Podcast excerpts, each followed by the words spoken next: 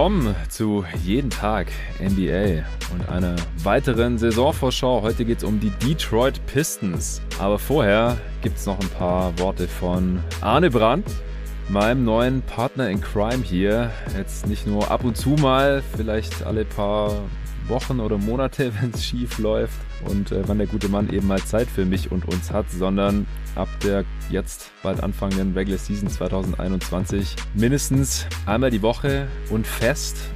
Hi Jonathan, hi Leute. Ja, ich freue mich sehr. Es ist äh, mir eine große Ehre, das erste Teammitglied zu sein und ich bin ein bisschen aufgeregt. Das ist das erste Mal, dass ich bei einem N B A-Podcast ein bisschen aufgeregt bin vorher. Was? Sonst nie, echt. Aber die News sind äh, halt schon was Besonderes. Da haben wir lange drauf hingearbeitet. Yeah. Da haben wir jahrelang drüber geredet. Wir haben schon Pods gemacht, bevor Jeden Tag N B A entstanden ist. Also schon echt einige Jahre. Die mhm. Arbeit hat irgendwann dann wirklich darauf hingezielt, auf diesen Moment. Und jetzt bin ich sehr gespannt, wie es läuft. Ja, Mann, ich auch. Also, wie gesagt, wir sprechen gleich noch früh genug über die anstehende Saison der Detroit Pistons. Auch so ein Traditionsteam, über das wir hier jetzt schon zum dritten Mal vor der Saison sprechen. Aber ich denke, die Hörer interessiert auch deine Sicht der Dinge und was du jetzt von der ganzen Sache so erwartest. Ich habe es ja auch schon angekündigt im letzten Pod, äh, falls ihr den noch nicht gehört habt und euch fragt, worüber reden die zwei Dudes eigentlich gerade. Ähm, es gibt ein paar Neuigkeiten hier bei Jeden Tag N B A und das Wichtigste ist, dass es jetzt Supporter-Pods gibt und nicht nur irgendwie einen pro Woche oder sowas, äh, sondern die meisten Pods werden jetzt nicht mehr für jeden öffentlich hörbar sein nach über dreihundertsiebzig öffentlichen Folgen bei Jeden Tag N B A und dreihundertdreißig Pods, die ich davor für Go to Guys White gemacht habe, also insgesamt über siebenhundert Pods in den letzten zehn Jahren, habe ich mich jetzt dazu entschieden, dass alle Pods, die nicht durch einen Sponsor finanziert werden, hier bei Jeden Tag N B A, dann wenigstens indirekt eben durch die Hörer finanziert werden und dass dann halt im Umkehrschluss auch nur noch diese Hörer, also die Supporter auf steadyhq.com slash jeden Tag N B A diese Folgen zu hören bekommen. Dadurch schließe ich leider auch viele Hörer aus, das ist klar, deswegen habe ich da auch lange drüber nachgedacht, aber auf der anderen Seite äh, denke ich, ist es auch irgendwie nachvollziehbar, dass ich mir nicht mehr leisten kann, so viele Folgen, so viel Content for free einfach rauszuhauen, wenn halt gleichzeitig das Ziel ist, ähm, das hauptberuflich zu machen.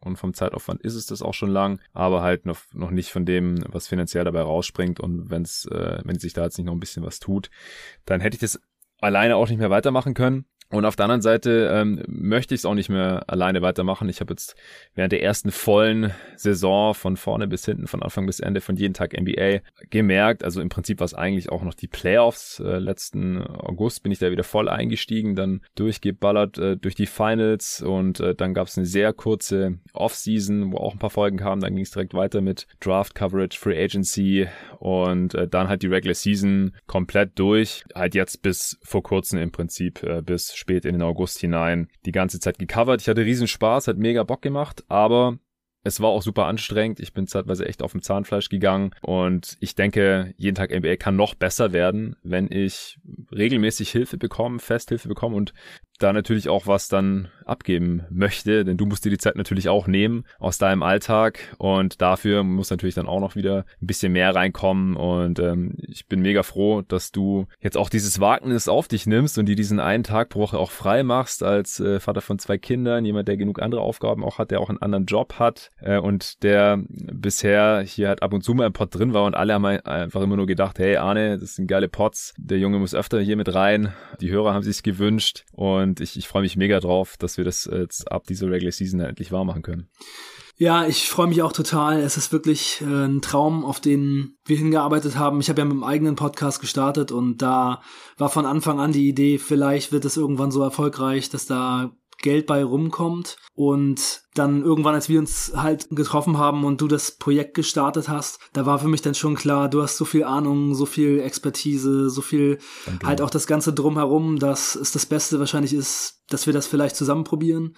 Mhm. Und ja, ich denke, dass das... Der Witz das war ja, dass, dass wir beide die Idee unabhängig voneinander hatten. Ja. Und dann haben wir im Sommer zwanzig neunzehn, also als ich diese Pilotphase von Jeden Tag N B A hinter mir hatte, das weiß ich noch ganz genau, da war ich in Stuttgart bei meiner Mutter zu Hause. Ich dachte, ich muss mal mit Arne quatschen und ihn fragen, ob, ob das für ihn auch in Frage kommt, weil es war mir schon länger so im Kopf herumgesponnen, weil ich jetzt so das Gefühl hatte, dass unsere Pods auch immer nochmal irgendwie was Besonderes sind. Und ich wusste ja auch, dass du da auch Ambitionen hast. Das hast du mir, glaube ich, gleich bei unserem allerersten Treffen erzählt gehabt in Berlin. Da habe ich dich angerufen und hast du gemeint, ja, hey, da habe ich auch schon drüber nachgedacht und ja, lass das doch mal irgendwie ausspinnen. Und das ist auch schon über zwei Jahre her. Also es hat jetzt echt nochmal äh, eine gute Weile gedauert, wo ja auch viel passiert ist nochmal mit Corona-Pandemie und so weiter. Ja, ich erinnere mich noch dran, als wäre es gestern gewesen. Es gibt ja so Momente oder so Telefonate manchmal, wo man noch genau weiß, wo man da gerade war. Ja, und dann haben wir auch schon ziemlich viel geplant, uns getroffen, darüber geredet. Das war schon nah dran, dass wir es versuchen, dann direkt zu, zusammen zu machen. Aber es war mhm. eben auch klar, es wird noch eine ganze Zeit lang dauern, bis dabei Geld rumspringt. Und es war auch schon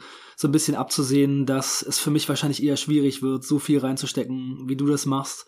Und dann haben wir uns eben geeinigt, dass ich einfach weiter so unterstütze, wie ich es kann. Und du mhm. erstmal versuchst, das Ding alleine weiter zu ziehen, das ganze Ding. Und ja, jetzt ist eben vielleicht der Moment gekommen, wo sich die Zeiten so ein bisschen ändern. Und deswegen ist natürlich die Hoffnung, dass möglichst viele von euch unsere Podcasts so gerne hören, das weiterhören wollen und auch bereit sind, das zu unterstützen und ähm, einfach mit dazu beitragen, dass wir diesen Traum leben können und diesen Traumjob machen können.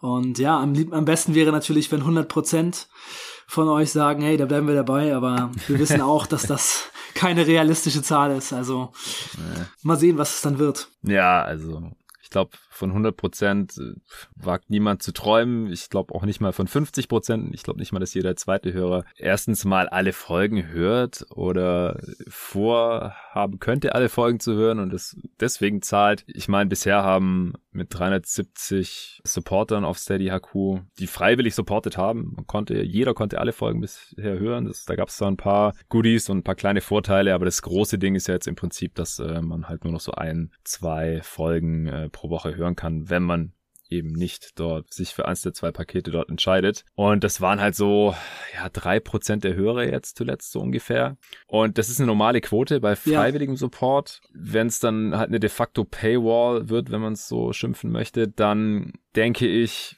können wir schon zufrieden sein, wenn es äh, mittelfristig auf zehn Prozent oder so hochgeht. Also ich glaube, neunzig Prozent der Leute werden wahrscheinlich eher nicht Supporter werden. Das ist auch okay, kann ich auch niemandem verübeln.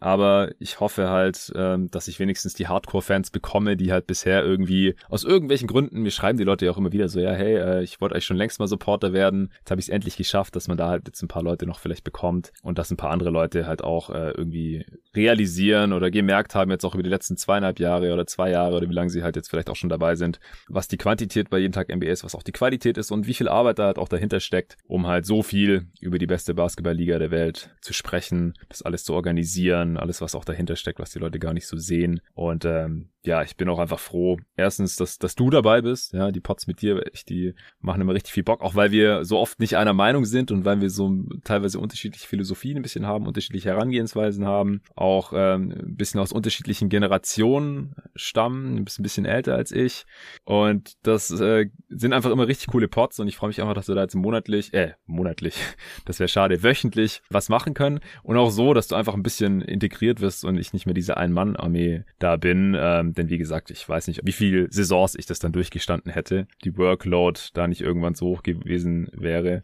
und ich habe einfach mega Bock, also Jeden Tag N B A wird noch besser werden, wir haben auch Bock, äh, noch andere Sachen zu machen, äh, nicht nur einen wöchentlichen Pod, sondern äh, wenn das das einigermaßen gut läuft, ist natürlich auch das Ziel, dass du irgendwann mehrere Tage pro Woche am Start bist. Ich weiß nicht, langfristig, ist es dein Traum, dann auch Fulltime, wie ich, dann am Start zu sein? Ja, Kannst ich habe... den Hörern da was sagen? Ich habe den Podcast, den du jetzt gerade veröffentlicht hast, heute ja schon gehört, wo es darum ja. geht, wie es bei dir so gelaufen ist und bei mir ist es eigentlich sehr ähnlich. Also ich beschäftige mich auch schon so lange, so viel mit dieser Liga und von daher war es auch einfach der Versuch, das jetzt genauso wie du zu machen. Also da bin ich schon sehr ähnlich unterwegs und ich habe halt gerade die Situation, dass ähm, meine Frau mich unterstützt und dass sie sagt, hey, wenn das dein Traum ist, dann versuch es. Nice. Aber das wird nicht immer so weitergehen. Also diese Saison bin ich komplett dabei. Das ist ähm, sichergestellt. Aber wenn dann nicht abzusehen ist, dass da wirklich ein Job draus wird, dann wird es wahrscheinlich für mich nicht weitergehen. Ja. Also diese Saison werde ich alles geben, bin dabei. Also ich arbeite ja auch quasi jeden Tag daran, so ein guter Experte wie möglich zu sein, schaue jeden ja. Tag Spiele, ziehe mir jeden Tag alles rein. Das ist ja auch rein. Immer das Ding. Ja, genau, also auch wenn es nicht so viele Pots waren, ich habe halt teilweise ja. für die Pots, die wir gemacht haben, mir, was weiß ich, zehn Spiele angesehen oder so, ne? Oder noch mehr, also ja. oder zwanzig Spiele. Manchmal haben wir drei ja. Teams äh, in einem Podcast gecovert und ich habe jedes Team zwei Wochen lang begleitet. Also mhm. es waren unglaublich viele Spiele, unglaublich viel Arbeit. Deswegen war ich letzte Saison auch schon so ein bisschen unzufrieden und freue mich jetzt einfach, dass ich öfter mal das abliefern kann, denn es ist eben immer doch noch was anderes, wenn man dann feste Termine hat und die Pots raushaut und so. Das war für mich einfach jetzt in der letzten Saison ein bisschen schwerer und ich, ich merke auch, dass teilweise so ein paar von meinen Stärken, glaube ich, in der letzten Saison nicht ganz so zu, zum Vorschein gekommen sind, weil wir einfach so ein bisschen was anderes probiert haben und ich freue mich darauf, einfach mal wieder ein bisschen breiter alles zu machen. Also auch ja. so Cap-Sachen, Trade-Sachen, Roster-Building, sowas auch alles immer, immer wieder reinzunehmen. Da habe ich mich letzte Saison so ein bisschen rausgenommen, aber ich merke schon, dass ich Bock habe, einfach mal wieder auch mich in alle Bereiche reinzudenken und überall mitzumischen. Yes, das machen wir, mein Lieber. Also, ihr habt's gehört. Arne gibt uns jetzt hier diese eine Saison, äh, deswegen unterstützt, also wenn ihr dieses Podcast-Projekt mögt, äh, Pods mit mir ja, als Host immer äh, normalerweise bis jetzt, vielleicht gibt's in Zukunft auch mal einen Pod dann ohne mich mit äh, Arne als Host, kennt ihr ja vielleicht noch früher vom N B A-Tauchgang, kann ich mir auch sehr gut vorstellen, aber in aller Regel will ich natürlich dabei sein, Pods mit Arne auch, dann äh, zögert nicht länger. Und es gibt aktuell ja auch noch den Sonderpreis, den Day One Believer Preis, äh, denselben Preis wie auch bisher, den auch alle anderen bisherigen Supporter jetzt natürlich weiter behalten, solange sie ihre Mitgliedschaft nicht kündigen. Den könnt ihr euch auch noch holen, wenn ihr euch jetzt noch kurzfristig entscheidet, innerhalb der nächsten äh, zwölf Tage bis zum Saisonstart am zwanzigsten Oktober. Danach müssen wir die Preise auch nochmal ein bisschen anziehen, äh, damit es vom Value her hinkommt. Denn es werden eine Menge Pots sein für dann äh, entweder fünf Euro im Monat oder eben zehn Euro im Monat bisher bei einer jährlichen Mitgliedschaft, sogar dann nochmal zehn bzw. zwanzig Prozent Rabatt. Das ist, wenn ihr es umlegt auf die Preise pro Podcast, die wir hier rausballern, äh, dann ist das wirklich nicht viel. Also wenn ihr Bock habt auf diesen Content, auch noch über diese Saison hinaus, im Idealfall dann natürlich von Arne und von mir und natürlich auch noch von den anderen Gästen, die sind jetzt auch nicht raus. Das ist nur so, dass die weder in Berlin leben und noch die hauptberuflichen Ambitionen da haben, wie es jetzt wir beide haben. Deswegen äh, bilden wir hier jetzt das erste feste jeden Tag N B A Team. Das äh, Team an sich, das äh, jeden Tag N B A ausmacht, ist natürlich noch viel größer mit den ganzen Gästen, die hier ihre Freizeit und Expertise vollkommen umsonst in den Podcast bisher reintragen. Da bin ich auch unendlich dankbar für. Auch David mit seinen Grafiken, äh, Robin, mit dem ich ja die letzte Folge aufgenommen habe, mit seinen äh, Ideen und, und seiner Beratung. Und dann halt den ganzen Jungs äh, im Hintergrund, die ganzen Gäste auch. Das wird es in Zukunft natürlich auch noch weiterhin geben. So, das war jetzt auch schon wieder relativ ausführlich. Hast du noch irgendwas, was du unbedingt losgeworden haben wolltest? Lass uns loslegen mit den Pistons. Yes. Wir kommen zu den Detroit Pistons. Hey, die haben den First Pick in der letzten Draft gehabt mit Cade Cunningham. Ja, einige sagen, ein Jahrhunderttalent reingeholt. Ich finde ihn auch ziemlich gut. Du warst auch äh, im Sommer mal bei mir, haben uns auch zusammen ein bisschen Tape angeschaut, ein bisschen schon über ihn philosophiert. War das schon, war das noch vor der Draft oder danach? Weiß ich gar nicht mehr. Hm, ich weiß es auch nicht mehr so genau. Aber ich ja, meine, es war, so es um war schon, ja, ich glaube, es war schon nach der Draft. Ja, ja, das kann schon sein. Ja, jedenfalls, die Detroit Pistons haben jetzt den, dann haben sie natürlich nach wie vor Jerami Grant, der letzte Saison, da fast M I P-würdige Saison hingelegt hat, den ich auch neulich in der Redraft seiner Class zwanzig vierzehn dann an vier gepickt habe, was ein bisschen kontrovers war, aber ich stehe dazu. Äh, dann haben sie noch ein paar andere junge, interessante Spieler, äh, First-Round-Picks der letzten Draft mit Sadiq Bey, der im All-Rookie-Team gelandet ist, Isaiah Stewart, der wie ein ziemlich interessanter Big aussieht und natürlich auch Killian Hayes, der auch ein hoher Pick war in der ersten Saison, natürlich verletzungsgeplagt war, auch ein bisschen enttäuschend. Mhm. Die sind alle noch am Start und äh, dann äh, haben sie noch ein paar andere Spieler gehalten, äh, Rodney McGruder, Corey Joseph, Josh Jackson ist noch da, Hamidou Diallo haben sie gehalten, äh, andere Spieler haben sie abgegeben, Plumlee haben sie getradet zu den Charlotte Hornets, Dumbuya haben sie zu den Nets oder haben dafür ähm, DeAndre Jordan aufgenommen und viele Second-Round-Picks, also auch so ein Move, der relativ typisch ist für ein Team im Rebuild, denn da sind die Pistons auch nach wie vor. Nach der letzten Saison, die nicht so besonders erfolgreich war, jetzt nicht ganz katastrophal, aber es hat ja auch für den First Pick dann gereicht. Man war natürlich weit weg vom Play-In oder gar von den Playoffs und das wird jetzt auch in der kommenden Saison höchstwahrscheinlich nicht so viel anders werden, oder Arne? Wie siehst du die Pistons jetzt so aktuell?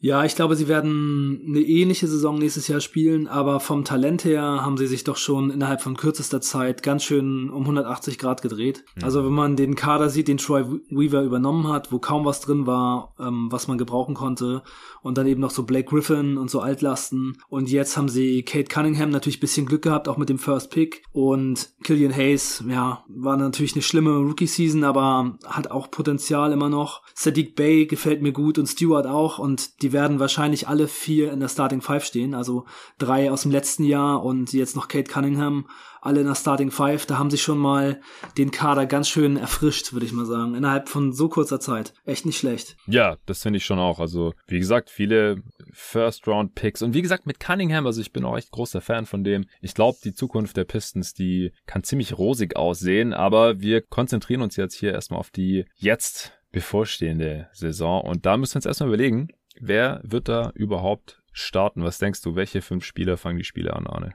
Ja, also da bin ich schon ziemlich sicher, was ich jetzt so gehört habe von den Pistons-Seite. Cade Cunningham wird starten, Killian Hayes, Sadiq Bey, Jerami Grant und Isaiah Stewart. Mhm. Und auch im ersten Preseason-Game sind jetzt Bey, Grant und Stewart gestartet. Cunningham und Hayes sind beide angeschlagen, beide umgeknickt, und dafür sind dann Saben Lee und Rodney McGruder in die Starting Five gekommen, und das sind höchstwahrscheinlich die dritten Guards, also dritter Point Guard, dritter Shooting Guard, und ich denke, man wollte einfach dann Saben Lee und McGruder in die Starting Five nehmen, um eben die Bank so zu lassen, wie sie spielen soll, mit Corey Joseph mhm. und Hamidou Diallo. Äh, Frank Jackson, der hat auf jeden Fall auch noch eine Chance, von der Bank mit reinzurutschen, der ist aber auch gerade verletzt. Auch umgeknickt im Training Camp, ja. ja aber genau. soll, soll nicht so schlimm sein wie bei Cade Cunningham auch. Alle drei äh, sind nicht so schwer verletzt. Also ähm, Cade Cunningham hat schon wieder Drills mitgemacht, also so Shooting Drills, Non-Contact Drills. Ja. Killian Hayes ist auch nicht, auch nicht schwer verletzt. Ja, zum Glück. Also das war echt schade, dass der diese Hüftprobleme hatte dann in seiner Rookie-Saison, und auch bei Cade Cunningham hoffen wir natürlich, dass wir den so viel wie möglich sehen können jetzt in seiner ersten Saison. Also bei der Starting Five gehe ich mit. Ich denke, das ist auch relativ alternativlos, es sei denn, irgendeiner von denen enttäuscht jetzt maßlos, und aber selbst dann, also ich glaube, Killian Hayes, der wird die Raps jetzt auch weiterhin bekommen, auch wenn er vielleicht immer noch nicht super effizient wird oder so. Da hängt natürlich auch viel davon ab, wie sein Pull-Up-Dreier jetzt in der zweiten Saison fällt, die Rookie-Saison, die paar Spiele, die er noch machen konnte vor und nach der Verletzung, die sahen halt teilweise relativ übel aus, auch in der Summer League noch nicht so. Es gibt auch viele, die den Fit nicht so mögen mit Cade Cunningham. Wie siehst du den? Ja, also wenn Killian Hayes so spielt wie letzte Saison, dann passt er mit niemandem zusammen. Also das war einfach sowas von Stimmt. absolut unterirdisch. Also er hat ja n- nichts getroffen. Ich habe äh, eine gute Statistik. Points per Shot Attempt ist er im nullten Percentile.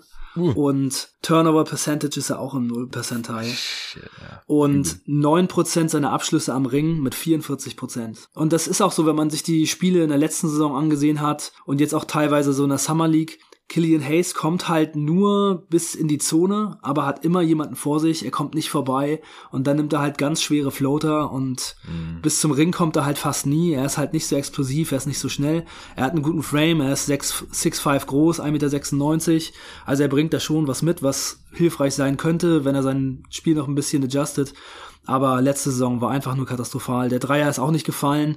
Ja, also wenn er so spielt, dann passt er mit niemandem zusammen, aber das soll es ja nicht gewesen sein. Ich meine, er hatte eine schwere Verletzung, ist lange ausgefallen, es war seine Rookie-Season. Super jung auch. Er ist so, er ist quasi so alt wie Cade Cunningham, obwohl er jetzt schon ja. ein bisschen N B A-Erfahrung gesammelt hat. Die sind nur ein paar Tage auseinander. Hm. Und eigentlich gefällt mir das ziemlich gut, dass die beiden so groß sind und defensiv auch eine Menge Potenzial haben, mit der, zumindest mit der Länge und der Größe. Also ich fand Killian Hayes sah defensiv auch jetzt teilweise so ein bisschen verloren aus, aber wie soll es auch anders sein, ne? Der ist zwanzig, hat nur sechsundzwanzig Spiele gemacht, da kann man noch nicht so viel erwarten, aber die Starting Five, alle sind so ähm, zwischen sechs Fuß fünf und sechs Fuß acht, das gefällt mir schon gut. Ja. Und äh, Cade Cunningham, Bey, Grant sind drei vernünftige Schützen, also Bey sogar ein ziemlich, ziemlich guter Schütze, also der hat in seiner Rookie-Season hundertachtzig Dreier ungefähr geschossen mit äh, achtunddreißig Prozent, hat über zehn Dreier ja. pro hundert Possessions genommen, der ist schon auf jeden Fall so ein richtiger drei and D Guy in seiner Rookie-Season gewesen, mhm. und Grant hat auch ja ganz gut geschossen, also nicht nicht die beste Quote, so fünfunddreißig Prozent waren's. aber auch eine Menge Loom gezeigt. Nach oben geschraubt. Genau, auch, und, ja. und Cade Cunningham ist halt auch ein, auf jeden Fall ein Schütze. Also da wird gar nichts äh, dran kommen und der wird wahrscheinlich sogar ein bisschen abgefahrenere Sachen machen, so ein Stepback und so ein Kram. Ja. Und Isaiah Stewart, der glaubt zumindest, dass er ein Schütze ist. Der haut jetzt äh, seit der zweiten Saisonhälfte auch im, eigentlich immer drauf, wenn er ein Pick and Pop ist. Trifft halt nicht, aber er ist halt wahrscheinlich der Meinung, Center müssen Dreier schießen, dann sind sie wertvoll und er probiert's zumindest. Im Moment noch ja, mit mäßigem Erfolg. dreiunddreißig Prozent getroffen und äh, soll da jetzt wohl auch weiter dran gearbeitet haben, habe ich gelesen. Ja, ja, also. ja. Jetzt im Preseason-Game hat er auch gleich draufgehalten, aber es war dann einer von fünf, meine ich. Hm. Ja, aber man sieht schon, dass er die mit, mit Selbstvertrauen nimmt. Ja. Also er hatte halt in der letzten Saison einen Monat, wo er gut getroffen hat und der Rest der Saison war nicht so dolle. Besonders das Finish, als er dann richtig viele genommen hat, da hat er dann nicht mehr so gut getroffen. Ja. sechs von siebenundzwanzig hat er die Saison beendet. Mm-hmm. Ja, nee, aber ich finde es auch ein gutes Zeichen, also dass, dass da frühzeitig erkannt wird. Er war ja auch ein neunzehnjähriger Rookie, geht jetzt in die Age zwanzig Season und er ist ja auch so ein Spieler, wo man vor der Draft jetzt dachte, er ist nicht so der zeitgemäße Big, weil er halt relativ klein ist, jetzt nicht so super athletisch schien, eher so ein Post-Center, der aber defensiv jetzt auch nicht so versatil und modern daherkam, ohne Dreier und so. Und dann wurde der da ja relativ früh gepickt von den Pistons, was so ein bisschen für Verwirrung gesorgt hat am Draftabend. An sechzehn schon, wurde er sogar noch vor Bay auch gepickt. Und das schien dann ja doch relativ schnell einigermaßen gerechtfertigt zu sein. Er hat auch ein bisschen switchen können und dann doch ganz solide den Ring beschützt und ja, war effizient, hat angefangen Dreier zu nehmen und so. Also ich denke auch, dass der hier nochmal einen Schritt nach vorne machen wird und dass man auch deswegen ja Mason Plumlee getradet hat. Ja, also ich finde Stewart auch schon gut, aber dass er nicht so groß ist und äh, ja, einfach so immer undersized sein wird in fast jedem Matchup, das finde ich schon ein bisschen schwierig.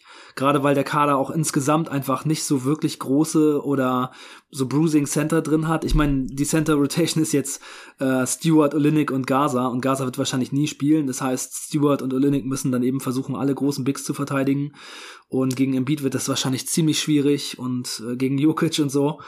Also und auch mhm. die Power Forwards sind auch alle so eher klein und dünn ja, und nicht so, nicht so stark. Team, ja. ja, es ist ein ziemlich kleines Team und ich finde, das hat man jetzt auch im Preseason-Game schon so ein bisschen gesehen gegen die Spurs. Also da haben die so viele Rebounds abgegeben und sich die Dinger nicht geholt. Also Stewart arbeitet hart und ist auf jeden Fall ein Shotblocker, auch wenn er nicht so groß ist. Und er hat auch lange Arme. Seven ja. foot four, Wingspan. Ja, das, Seven foot four. Ja, das sieht man schon. Also der, ja. der blockt, der blockt einiges weg und das ist aber eben schon trotzdem spürbar, dass er nicht so groß ist.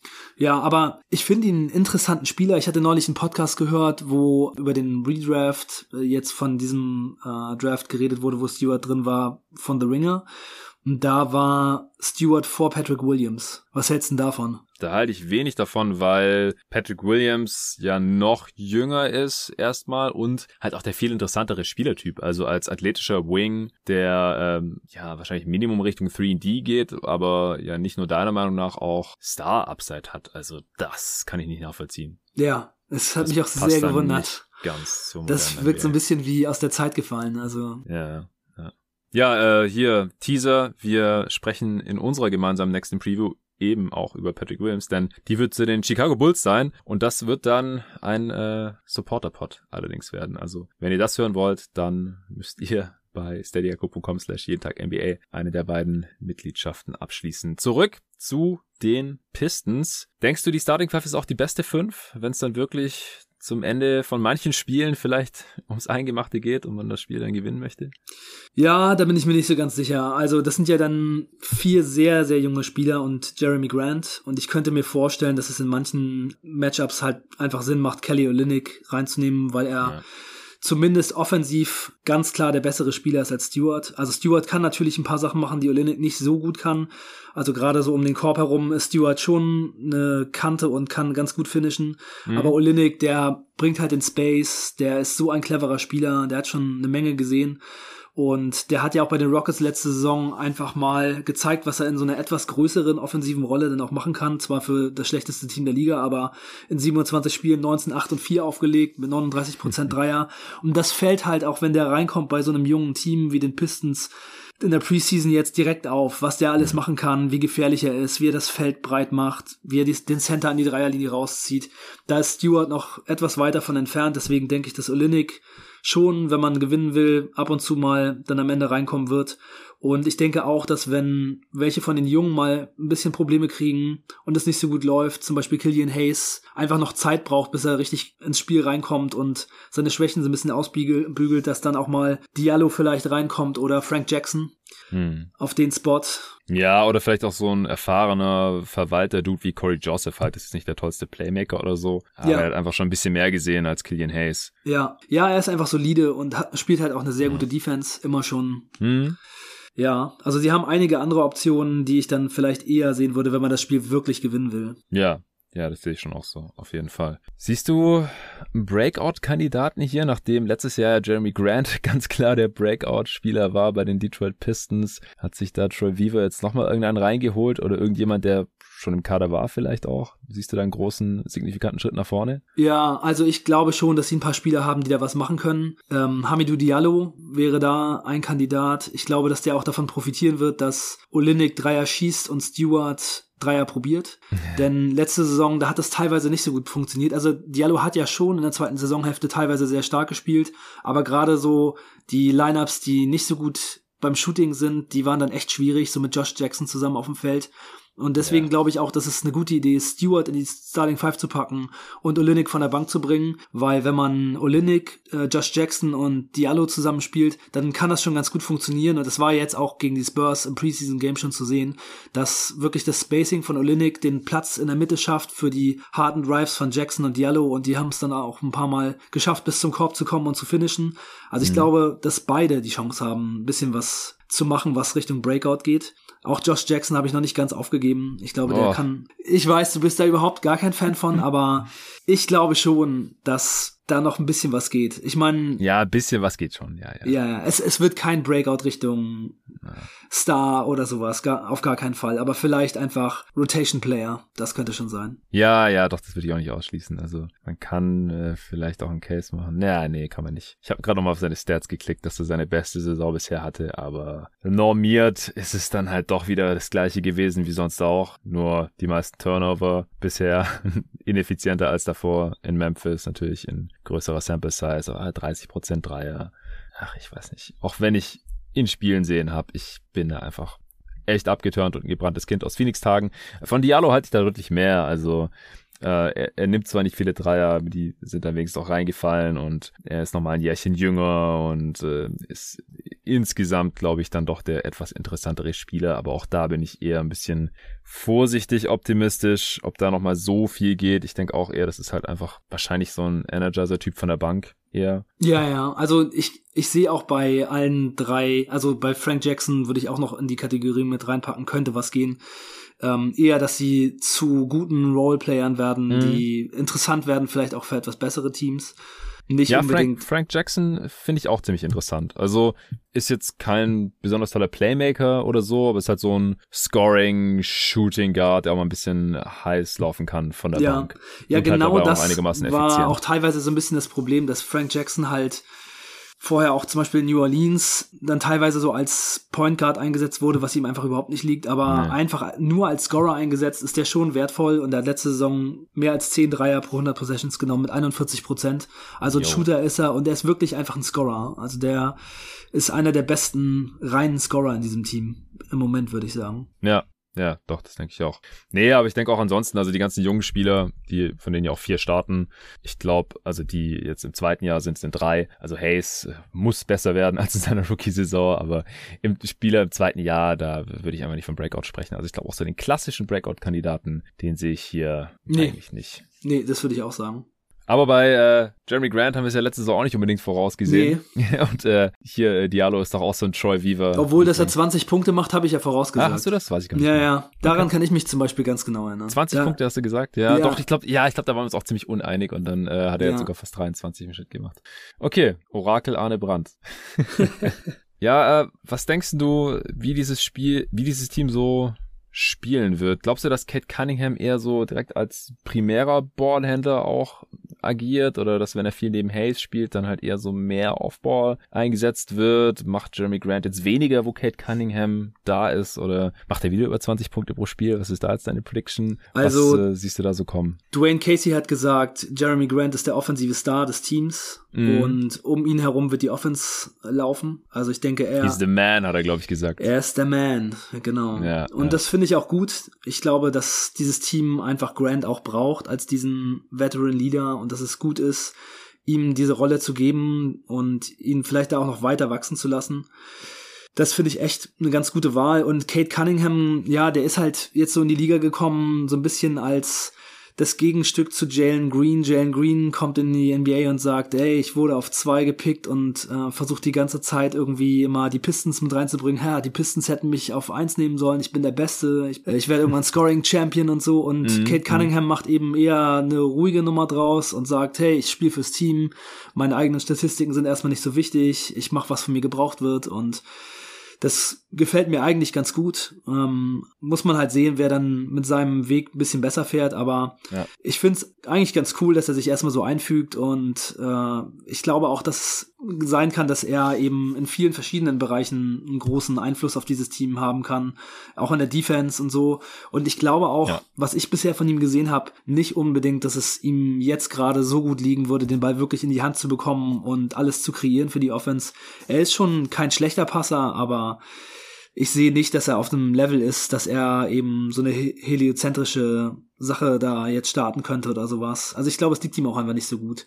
Er hat eine Menge Qualitäten, aber ich glaube, das ist im Moment noch nicht eine davon. Ja, ich glaube, er ist jetzt nicht auf diesem Luka Doncic-Level, der mit zwanzig halt schon eine heliozentrische Offense anführen kann und das dem Team halt auch hilft. Also ich glaube, er könnte das schon machen und würde dann da auch auf seine Zahlen kommen und könnte auch gutes Playmaking machen, geile Pässe spielen und würde auf seine Punkte kommen, weil wahrscheinlich so die der Effizienz und so. Aber erstens mal muss er das in diesem Team hier jetzt nicht machen, und ich kann Kann mir schon auch vorstellen, dass es vielleicht ganz gut ist für ihn, wenn er es jetzt nicht machen muss oder nicht machen darf. Also, dass halt auch Hayes soll ja auch viel mit ihm spielen, die starten ja nebeneinander und dann ist er der primäre Ballhändler. Das haben wir schon in der Summer League gesehen und jetzt auch in der Preseason wieder, und das hat ja auch Casey schon wieder gesagt, und Grant soll weiterhin der Go-To-Scorer sein und so, und dann fungiert er da eher so ein bisschen als Connector vielleicht, und er hat ja dann auch Gravity, liefert Spacing, wenn er nicht den Ball in der Hand hat, kann da ein bisschen was machen, ist ein guter Defender, und ich denke auch, also er wird jetzt nicht die klassische First-Pick-Rolle einnehmen, wie es vielleicht in vielen anderen schlechteren Teams der Fall wäre, aber ich finde es auch gar nicht so schlimm, und ich glaube, er auch nicht, und ich glaube, er wird dann schon noch früh genug zum Star avancieren, weil das sehe ich nach wie vor.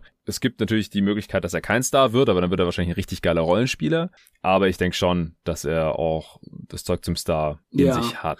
Also ich glaube, mit dem Körper und den Fähigkeiten, die er schon hat, ist der Weg zum Star relativ leicht. Hm. Es ist ganz interessant, als ich die ersten Highlights von ihm gesehen habe, noch so aus der Highschool, das waren dann so diese Dunks, wo er den Ball im Spiel unterm Bein durch äh, slammt und sowas, da hatte ich irgendwie erwartet, dass er sehr viel schneller sein würde und sehr viel hm. explosiver.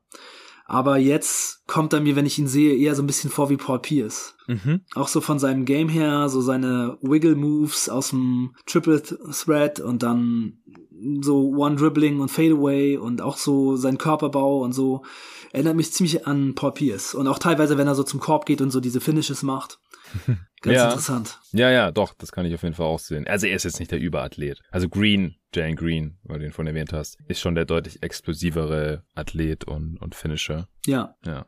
Okay, also dann sind wir uns da einig, dass jetzt Cade Cunningham nicht die erste Ballhandling, Playmaking oder auch Scoring-Option sein wird. Ähm, willst du sonst noch was zum Spielstil sagen, wie die da irgendwie offensiv oder defensiv auftreten könnten, was wir jetzt noch nicht gesagt haben? Ja, defensiv spielen sie Drop ähm, mit Olynyk und mit Stewart. Also da wird wahrscheinlich nicht so viel anderes gehen. Ich sehe auch im Kader niemanden, der jetzt Small Ball fünf spielen sollte in den meisten Matchups. Mhm. Also ich denke, es wird dann wahrscheinlich hauptsächlich eine Drop-Defense sein. Also die Defense unter Dwayne Casey ist erstaunlich gut gewesen letzte Saison. Also sie hatten über die Saison gesehen beim Defensive Rating am Ende den achtzehnten Platz. Äh, nee, den, ja doch, den achtzehnten Platz über die Saison gesehen. Und nach der Trade-Deadline ja. hatten sie sogar den sechzehnten Platz. Ich sehe jetzt nicht unbedingt Gründe, warum sie das jetzt die Saison nicht wiederholen sollten. Also ich finde, es sind jetzt nicht so wichtige Verteidiger dann in der zweiten Saisonhälfte nicht mehr dabei gewesen. Und da haben ja auch Killian Hayes und Stewart ihre ganzen Minuten bekommen. Also von daher könnte das schon möglich sein. Finde ich ganz interessant. Also wenn man sieht, wie an einige Teams so große Probleme haben, mal aus den zwanzigern rauszukommen. Und die machen mit diesem Kader irgendwie so ein Mittelfeldplatz klar. Das ist schon ziemlich beeindruckend. Aber da sie es letzte mhm. Saison gezeigt haben, würde ich ihnen das diese Saison vielleicht auch wieder zutrauen. Denn wie ich schon gesagt habe, Cunningham ist vielleicht ein ganz guter Verteidiger. Also auf jeden Fall hat er das im College schon so angedeutet. Ja. Stewart ist auf jeden Fall ein ganz guter Center, auch wenn er ein bisschen klein ist, wie schon besprochen. Aber ich glaube, das könnte schon sein, dass es auch wieder so ein bisschen eine Stärke des Teams wird.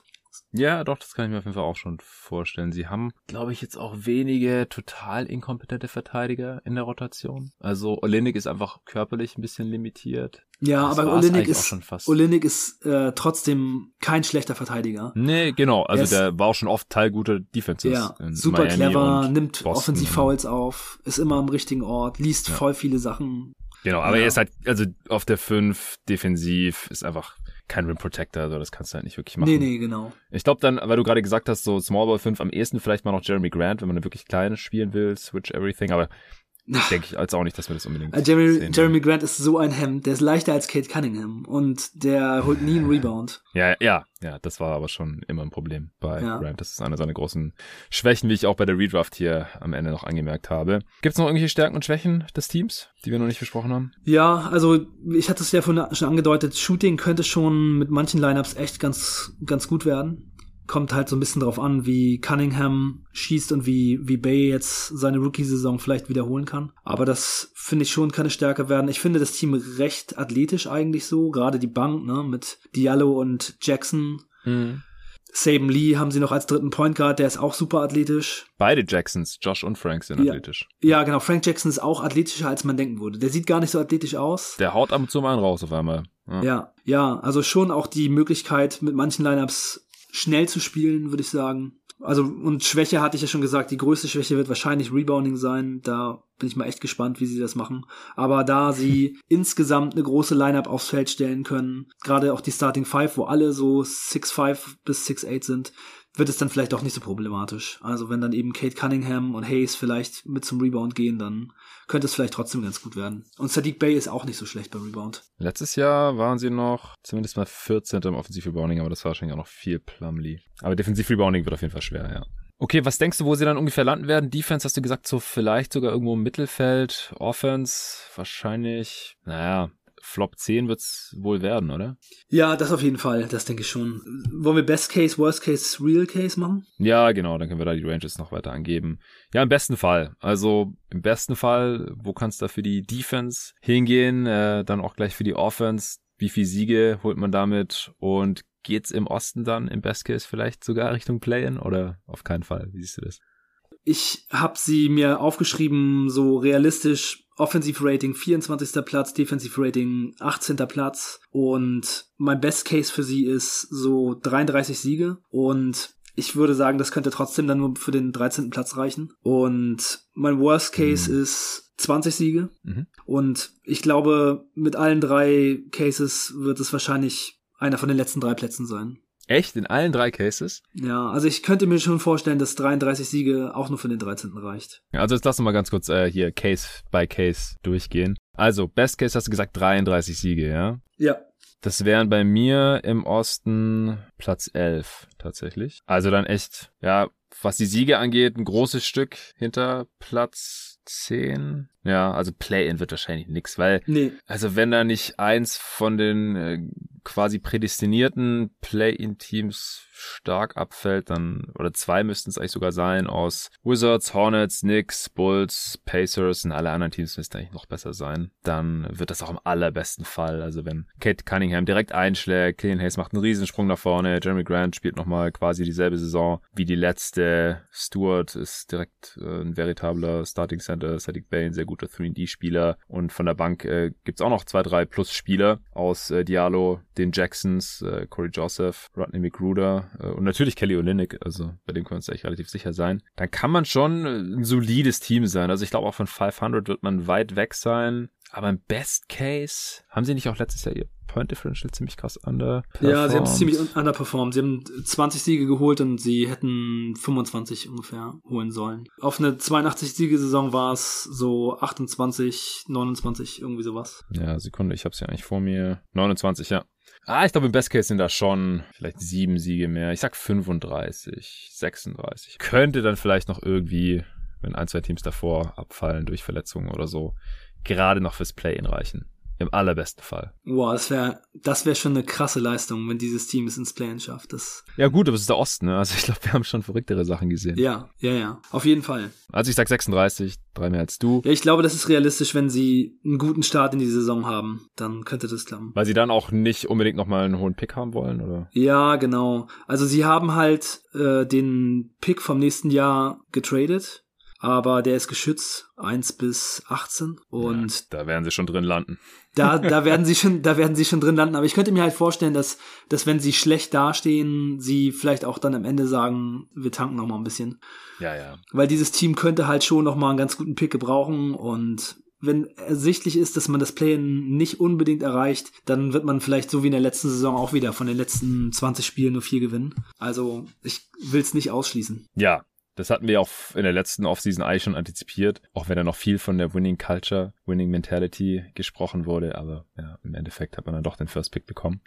Worst Case hast du zwanzig gesagt? Ja, genau. Hm. Ja, dann äh, läuft es wieder so, ungefähr so wie in der letzten Saison, aber nee, warte mal, das war zweiundsiebzig Spiele, also schlechter als in der letzten. Das hältst du für möglich? Ja, ich glaube schon, dass es bei so einem jungen Team und mit so Spielern wie Killian Hayes, die vielleicht noch richtig Probleme bekommen, schon sein kann, dass es, äh, dass es nicht gut läuft. Dass es so läuft, dass man nur zwanzig gewinnt. Ich will es nicht ausschließen. Ja, ich glaube, ich bin echt ein bisschen optimistischer als du. Ich denke, im Worst Case holt man eher so zweiundzwanzig.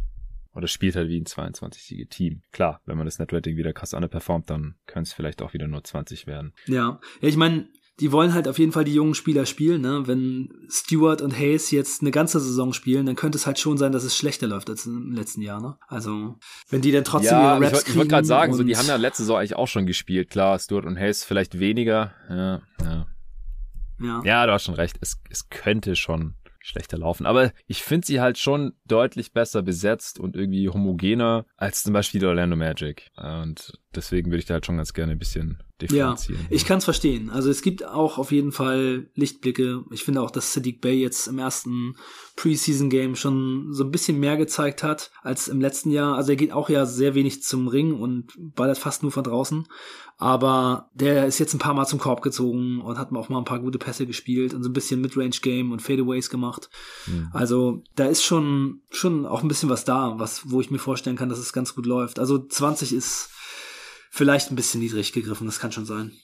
Ja gut, da wir reden vom Worst Case, von daher, ich glaube, das ist schon in Ordnung. Ich habe jetzt trotzdem zweiundzwanzig aufgeschrieben für mich. Und deine Prediction war dann wo im Endeffekt? sechsundzwanzig. Ja, witzig, ey. Ich habe auch sechsundzwanzig. Ich hatte beim äh, Over-Under-Pod mit Ole, beim Korbjäger-Pod, da hatte ich noch fünfundzwanzig gesagt, aber ich habe jetzt nochmal einen mehr gegeben, als ich mir das Team ein bisschen genauer angeschaut habe, weil, wie gesagt, ich finde sie dann halt doch einigermaßen tief und schon mit ein paar erfahrenen Spielern auch auf der Bank. Das äh, ist aus meiner Sicht halt schon quasi auf Augenhöhe mit den Cavs und halt deutlich besser als die Magic, aber dann halt auch von allen anderen Teams ein Stück weit entfernt und der Osten ist halt schon einigermaßen tief und deswegen sehe ich im Endeffekt halt auch sechsundzwanzig, damit auch deutlich näher an meinem Worst Case als in meinem Best Case, aber die Upside ist halt schon auch irgendwie da mit dem Talent, das die jungen Spieler schon mitbringen.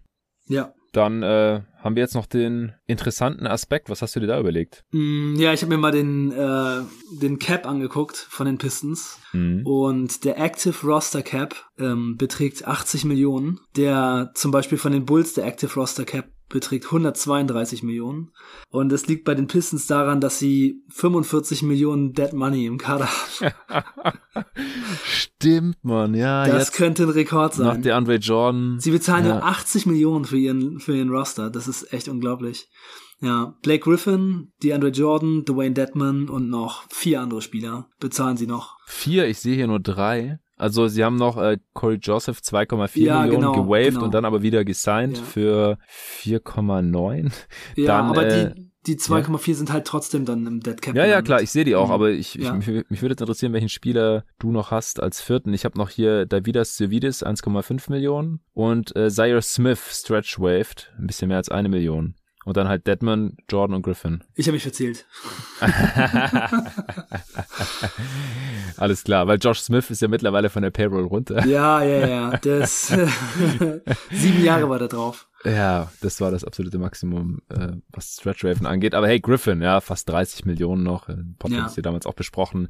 DeAndre Jordan hatte ich im Pod hier noch nicht besprochen, denn der Trade ist während meinem Urlaub durchgegangen. Das war, sind fast sieben Komma neun Millionen für diese und dann noch sieben Komma acht für die nächste. Das ist auch relativ krass, der Buyout. Und Dwayne Dedmon, für den man auch getradet hat damals, wie für Isaiah Smith, um ihn zu Stretch-Raven, ja. um halt den Cap-Space für Jerami Grant zu schaffen in der letzten Offseason und für Mason Plumlee. Ja, ja, aber es, äh, nach dieser Saison sind es nur noch elf Millionen Dead Money fürs nächste Jahr und dann haben die Pistons auch ein bisschen Cap Space oder sogar relativ viel Cap Space. Ja, und in der aktuellen Situation muss man dazu sagen, ist es ja auch nicht so wild. Also das wäre jetzt bei einem Team, das gewinnen möchte, deutlich schwieriger, so viel totes Gehalt in Büchern zu haben. Ja, ja, es ist einfach nur ein interessanter Aspekt gewesen. Ja. Ich meine, achtzig Millionen für sein N B A-Team zu zahlen, das passiert halt auch nicht so oft, ne? Nee, äh, im Jahr zwanzig einundzwanzig auf jeden Fall nicht mehr. Ja, wo man hier schon, wo wir hier schon die Roster Sheets offen haben, die Salary Sheets offen haben, was ist dann das beste Trade Asset außer Cade Cunningham bei den Pistons? Das ist eine gute Frage. Ich denke mal jetzt gerade wahrscheinlich Jerami Grant. Ja, ich denke auch nach dieser Saison. Da ist der zwanzig Millionen Deal gerechtfertigt. Ja. Er ist immer noch einigermaßen jung, könnte nochmal eine bessere Saison spielen, wenn alles zusammenläuft. Und er ist halt ein Spielertyp, das hatte ich ja bei der Redraft auch mehrmals gesagt, der passt eigentlich in jedes Team. In einem ja. miesen Team kann er dir zwanzig plus Punkte bringen, bei durchschnittlicher Effizienz. Und in einem guten Team wird er einfach zum drei und D-Spieler. Ja. Das ist schon krass. Ja. Ja. Ja, Jerami Grant ist wirklich ein feiner Spieler. Der ja. wäre dann die Nummer zwei.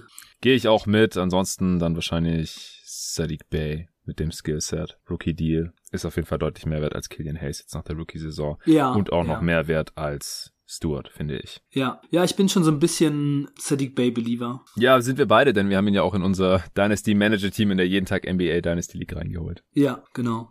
Ja, wir hoffen, dass er da uns nicht enttäuschen wird. Haben Sie noch einen schlechten Vertrag? Eigentlich. die, haben ja, die haben ja fast gar keine, gar keine Verträge. Ja, ja, das ist schwierig, wenn man so wenig. die haben, die haben drei Spieler, die mehr als zehn Millionen verdienen. Das ist echt unglaublich. Ja, ja, stimmt. Die haben drei mehr, die mehr als fünf Komma fünf Millionen verdienen, wenn man so sehen will. Ja. Am viertmeisten verdient Killian Hayes mit fünf Komma fünf. Ja. Das ist schon krass. Ja, und dann Diallo, Jackson mit ungefähr fünf Millionen. Das ist ein bisschen überbezahlt, gerade für Jackson, glaube ich, aber er ist jetzt auch expiring. Das äh, tut jetzt auch nicht besonders weh. Ich glaube halt nicht, dass er das wert ist. Aber wie gesagt, in ihrer Situation gerade ist es schon in Ordnung. Nö, sie haben keinen schlechten Deal. Also, so viel Häme, wie sie auch abbekommen haben in der letzten Offseason. Ach, das Okafor-Signing und so war jetzt im Nachhinein zwar irgendwie Quatsch, aber hat jetzt nicht besonders wehgetan. Plumlee konnte immer noch loswerden. Und Jerami Grant war ein gutes Signing im Nachhinein. Also, kann man wirklich nichts sagen. Auch Kelly Olynyk, wir haben ihn jetzt ein paar Mal hier auch lobend erwähnt, ist auch ein gutes Signing für zwölf Millionen, finde ich. Pro Jahr. Ja, absolut. Den hätten einige andere Teams auch gerne. Ja, denke ich auch. Okay, dann sind wir durch, oder? Ja, ich würde auch sagen, das war's. Sehr schön.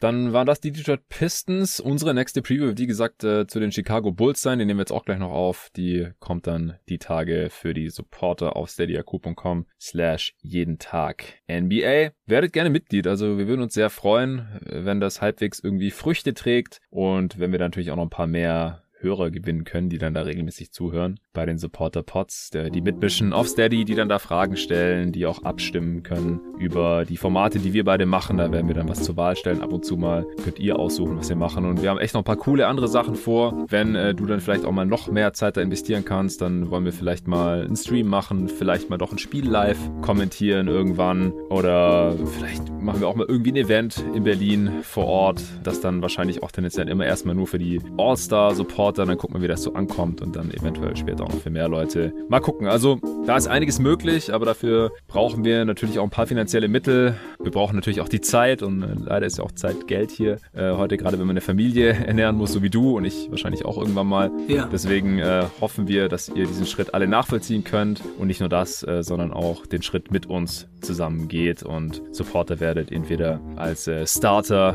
Jetzt gibt es, wie gesagt, noch die Day-One-Believer-Preise bis zum Saisonstart oder sogar als All-Star. Vielen Dank dafür, danke dir, Arne, und bis zur nächsten Preview. Ja, ciao.